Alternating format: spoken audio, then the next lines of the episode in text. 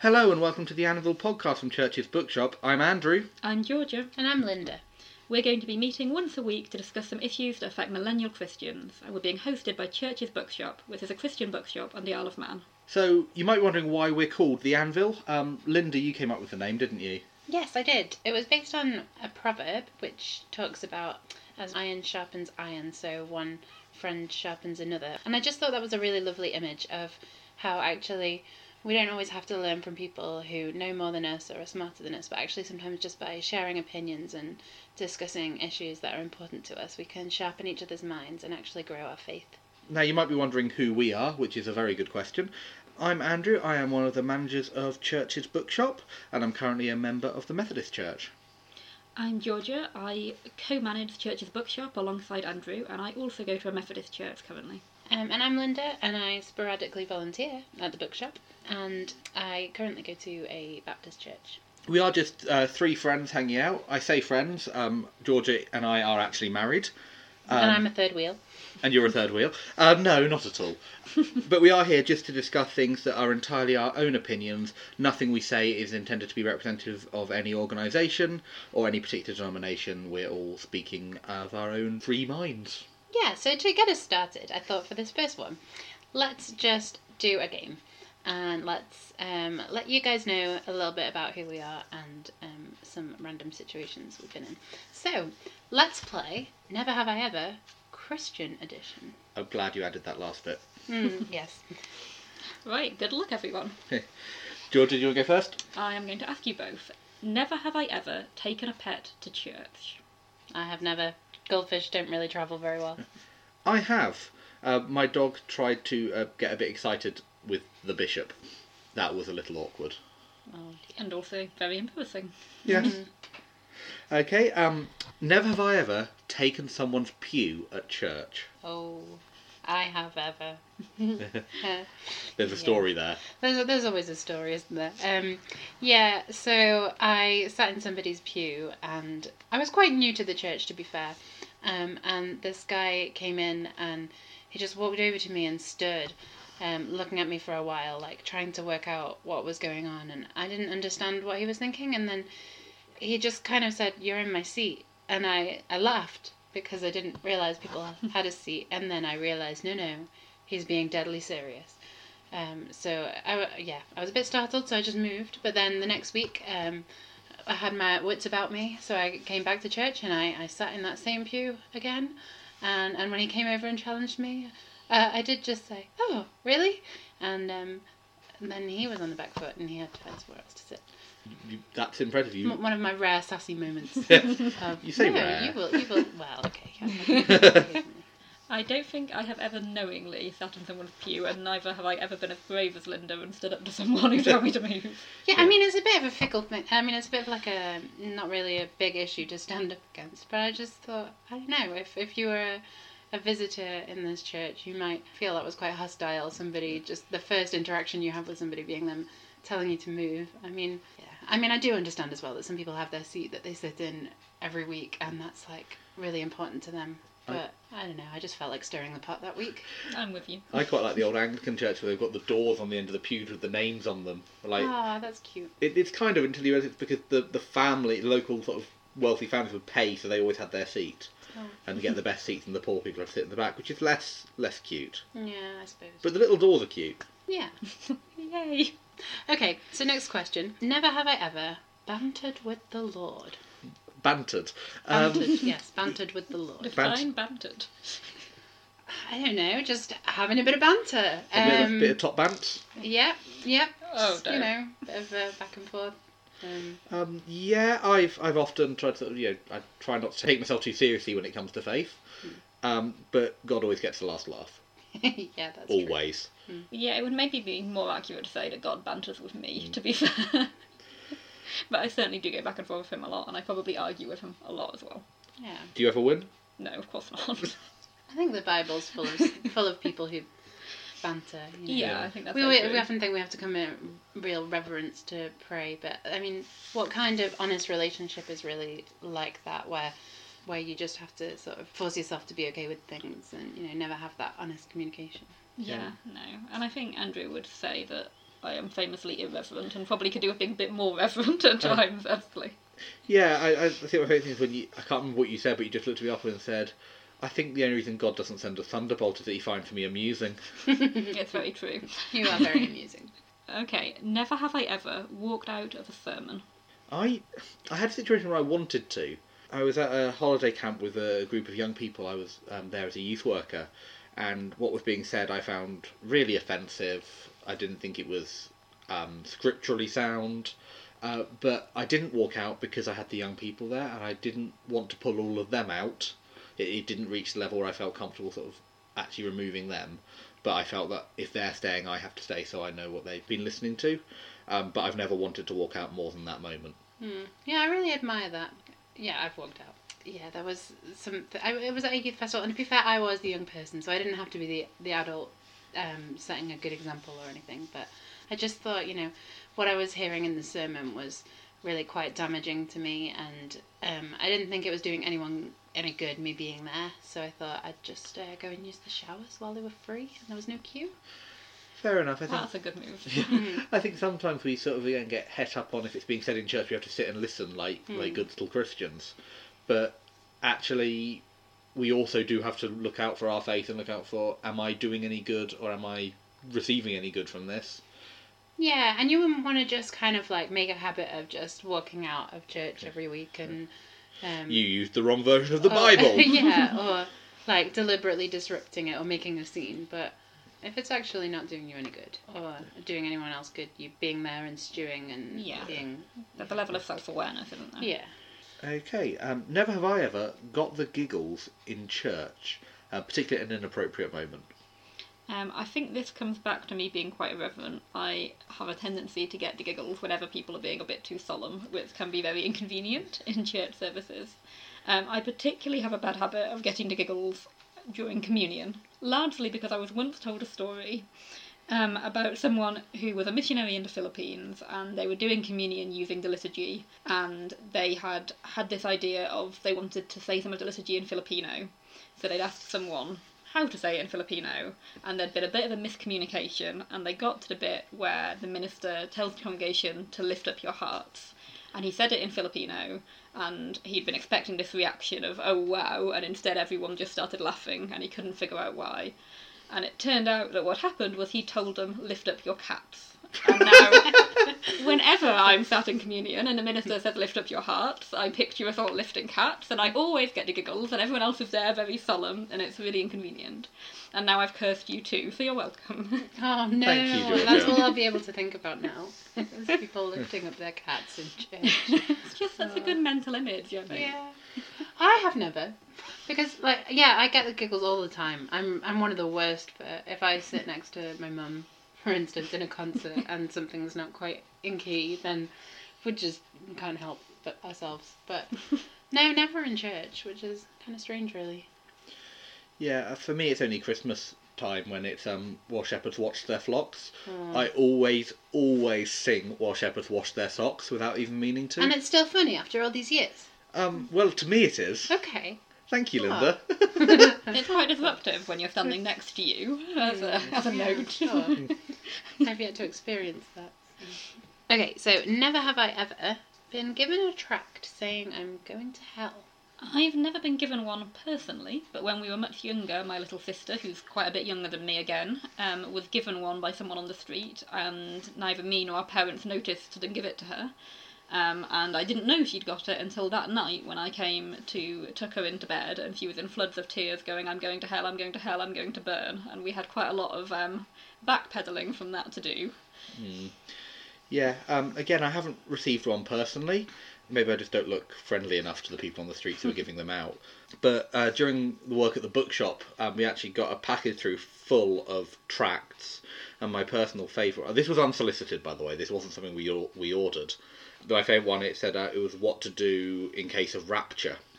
And it said if ev- if all the Christians have suddenly disappeared, please turn over. And on the back there was a guide for what to do if you're left behind after the rapture My word. I'll- be honest, I, I, I think it's very damaging. I think that that kind of literature isn't helpful. Doesn't it? Doesn't save people. It doesn't bring people to Christ.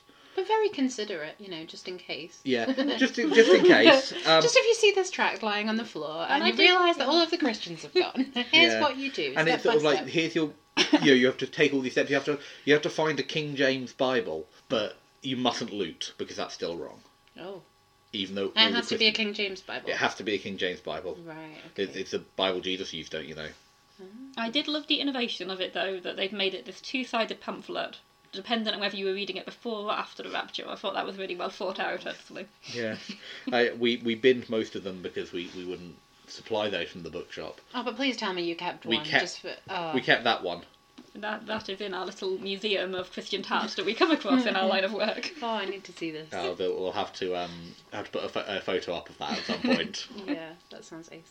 Right. Never have I ever been made to cry by my minister during a board game. Oh, come on, Georgia. That's so specific. It may have Uh, been slightly pointed. i feel that may be pointed at linda rather than me because um, surprisingly no No, never? no, Really? no Oh, Happens all the what? time. Just me then. Yeah, I think so. I just I have a slightly competitive edge, and um, Slightly. yeah. Okay, so it happened like it was quite a few years ago. I was working for a church, and we were doing a fundraiser event. We were doing a board games evening, and uh, I got into a board game with this minister who had a very dry sense of humour, and I'd not really come across it before. But um, I was getting really competitive in the game, and you had to sort of move around these squares, and, and I was the furthest back in the game, and he was like the furthest ahead in the game, and there were all these cards that you draw, kind of like a chance card in Monopoly, and it would just tell you like what you had to do. And he picked one up with the straightest face, and it said, "The person at the front of the board swaps places with the person at the back." And um, he just watched me for my reaction, like a psychopath. Um, no, sorry, he just watched me for my reaction. that's staying in after the edit. is edit it though? um, and uh, he kind of watched me twig. Oh, that means that means that I swap places, and and and now I'm winning. And he just let me get really really excited, and then he just started laughing, and I realised that he'd m- made it up and just wanted to watch me cry. So that's It was cruel but hilarious. I must say, um, if you've you've never met Linda, um, if you're playing a board game with Linda, you notice at the end of the game, Linda will join your team if you win. yeah, I'm always on the winning team. It is also worth mentioning, in Linda's credits, she was very, very tired that night. I was a bit tired. I don't always cry in board games. Never have I ever seen an angel. nope, I have an amusing story, but I don't think it was a serious angel. It was just a joke, Angel. just a joke angel, yes. As you know, angels are known to be humorous. We were staying last Christmas at Andrew's parents, and we had our dog Reuben with us. And Reuben, ever since we got him, has had a love of water, and he particularly likes to jump into your bath. Sometimes when you're in it, um, which has led to some amusing situations in our own home. I still remember being downstairs and just hearing a plaintive voice. Andrew, there's a dog in my bath. I, I did actually like, is it our dog?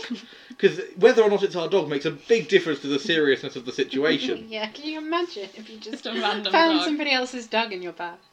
That has never happened. if that has ever happened to say. you, um, Help please is let us know.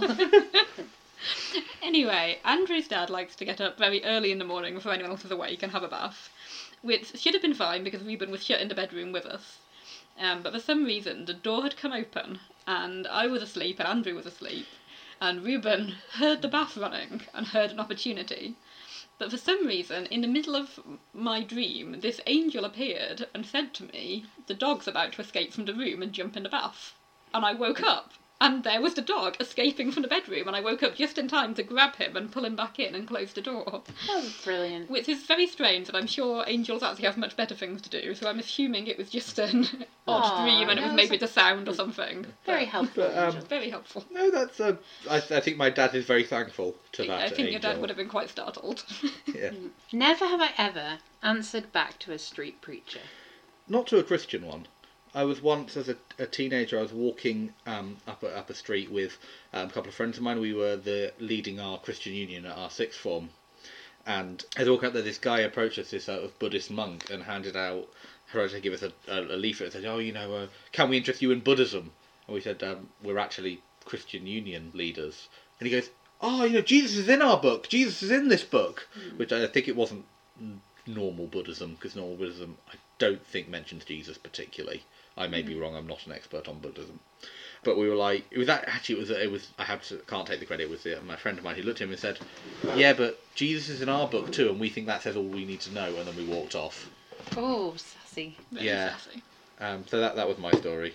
I have answered back to a Christian street preacher actually. It was when I was at university and it was Freshers Week, so as tends to happen in Freshers Week, the whole walk between sort of the area of town where the main halls were and the campus was just lined with like local businesses giving out advertisements and all sorts of stuff. And among the people giving stuff out was a street preacher who was handing out pamphlets to the students as they walked onto campus. And he stopped me to hand one to me. Um, and I mean, I have a little bit of a problem with street preaching. I personally think it's not a very helpful form of evangelism, and I think it can do a level of damage actually to the way people perceive Christians. Um, and he was quite a kind of hellfire and brimstoney style of street preacher and was kind of shouting at these students, many of whom were away from home for the very first time, saying, you know, you're going to hell if you don't come along to my church and so on. And I just felt it was really unhelpful and potentially quite damaging and unpleasant experience for people. And I was not in my first year, I was in my third year, I think. Um, and I was also quite sleep deprived, so probably a bit braver and a bit sassier than I normally would be. Um, so he tried to hand me this pamphlet and said something along the lines of, You need Jesus, so you're going to hell. And I kind of thrust it back at him and said, I already have him, thanks, and walked past. And I think there was probably a level where I was also annoyed that he was assuming that because we were younger, we were students, none of us were Christians already, and was working in the assumption we all needed saving by him, and I found that a bit patronising. But I think I probably wouldn't normally have been brave enough to say anything. I think it was just because I was tired. Yeah, we all make the best decisions when we're sleep deprived, don't we? Never have I ever slept in church. Sleepovers intentionally don't count. Uh, yeah. Um, I can't really lie about this one because Georgia was there. It was uh, Christmas Day a few years back, and we were visiting a church that's not our normal church. I will not name the church. And I was sat there, and the guy was preaching, and he wasn't the normal minister. They didn't have a minister at the time, and he had a very monotone voice. And I just slowly nodded off because I was very tired until I suddenly awoke to a jab in the ribs and Georgia hissing at me, "You're snoring!" So yeah, I fell asleep and snored during the Wow. sermon on Christmas Day. I think my favourite bit was your mum at the other end of the pew, like mouthing at me, "Is he snoring?" oh no. It only happened That's once. mortifying. I mean, uh, I have never fallen asleep in church. I don't know if a Christian youth festival counts. There was a a service, and um, I'd been like trying really, really hard to stay up all week. Um, I was f- for some reason because that's what you do when you're a teenager, and you think, yeah. yeah, I'm gonna stay up the longest because I don't have to sleep. And yeah, at the start of the service, the uh, person who was taking the service was bantering a bit with everyone and going, "Oh, how much sleep did you get last night?" and kind of people were giving their answers, and I was like, I haven't slept at all since I got here. And then I don't really remember what happened next, but kind of awoke to the sound over the microphone of, well, she's sleeping now. Oh, that's embarrassing. It was. yeah, that's Uh, uh, particularly when you're a teenager. That's a really Mm. traumatising experience. Yeah. Never done it again. yeah.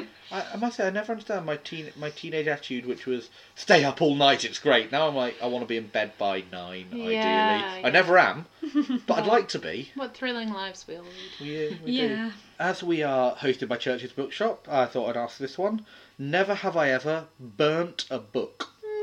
Book burning isn't something that I make a habit of. No, it feels a little bit too too out there. I mean, when I was in quite a uh, fundamentalist church for a while, there was a a series of books that people were quite hysterical about, and uh, I was told that the fact that I'd read this book, this work of children's fiction, meant that I was coming down with this illness and that I wouldn't be healed until I threw it away. And uh, at the time, I thought, well, you know, if it makes my infection clear up, then sure, I'll get rid. Now I kind of think that was nonsense. Yeah, I've thrown away a book. I, I feel like burning is just a step too far. They wanted me to, though. Georgia, I've seen the bookshelves at our house. I don't believe you've ever thrown away a book, let alone burnt one. Um, I've never thrown away certainly a work of fiction. I think I've probably occasionally come across a book that I felt was really unhelpful that I might have wanted to burn, but I've never done it. Fair enough. Right, this is something that keeps me awake at night. Um, I just think, you know, it's a really, a really important question. Never have I ever coveted my neighbour's ox. No, I, I no. No? I feel I've been fed up. I'd just like to put that out there, everyone. What? After all your questions? Okay, yeah, I deserve it. Okay, so I actually have, but I was very small. You're still very small. Okay, I was very young, and that was mean just because I'm short. Anyway, when I was little, we lived on a house which was next door to a dairy farm, and I used to be allowed by the farmer to go into the field next door and like walk my dogs and explore. And it was great. I had this level of independence, and I could just wander off into the field on my own all day. Um, and his dairy flock. You don't call them flock. What do you call Herd. cows? Herd. His dairy herd. Thank you. You think I grew up in a city? Used to um, also be in the field. And I always quite liked the cows, but when I was very young, I believed they belonged to me. And I had this theory that they came out into the field to see me, and I used to sit and watch them from our garden when I was before I was old enough to go into the field. I used to sit in a little red plastic chair and watch the cows. There's one particularly famous occasion in my family where I was sat there and I went, "Ah, "Look at my cows," and they realised that I had believed that they belonged to me. Interestingly, my cousin who used to come and visit us had a similar theory, and she thought that the cows only came out when she was visiting, and they came especially to see her. So obviously, we both had a bit of a cow obsession. Yeah. I, I should point out there is a, a field behind our house now which does regularly host cows. I don't think Georgia has actually adopted any of them yet. Well, I do like the one with the amusing moo. There is one. So now them. you are coveting. I am your neighbour's coveting cow. a new neighbour's cow, actually. It has a very high pitched moo, unlike any of the other cows. I cannot possibly recreate the sound for you, but it's amazing. Oh, go I'd on, like I'm you to sure try. can. You walked was- into I that. I really did. Um, okay, it's kind of like moo!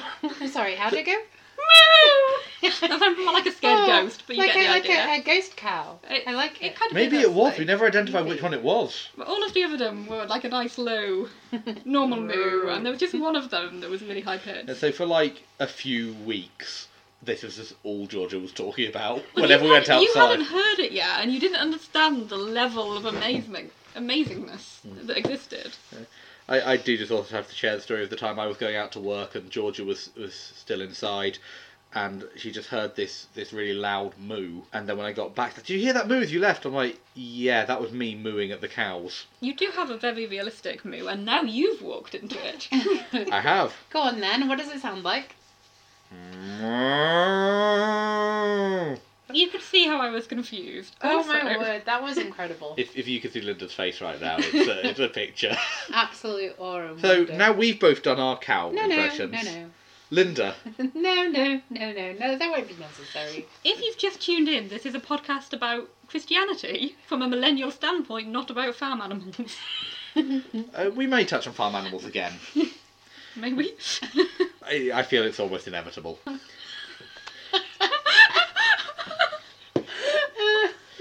In any case, um, okay, it's going well.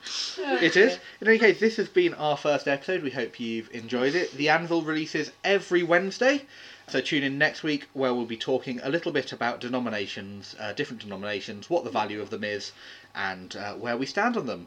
So for now, that's Linda, That's Georgia. And that's Andrew. and we've been the Anvil podcast from Church's Bookshop, and we'll see you next week. Bye.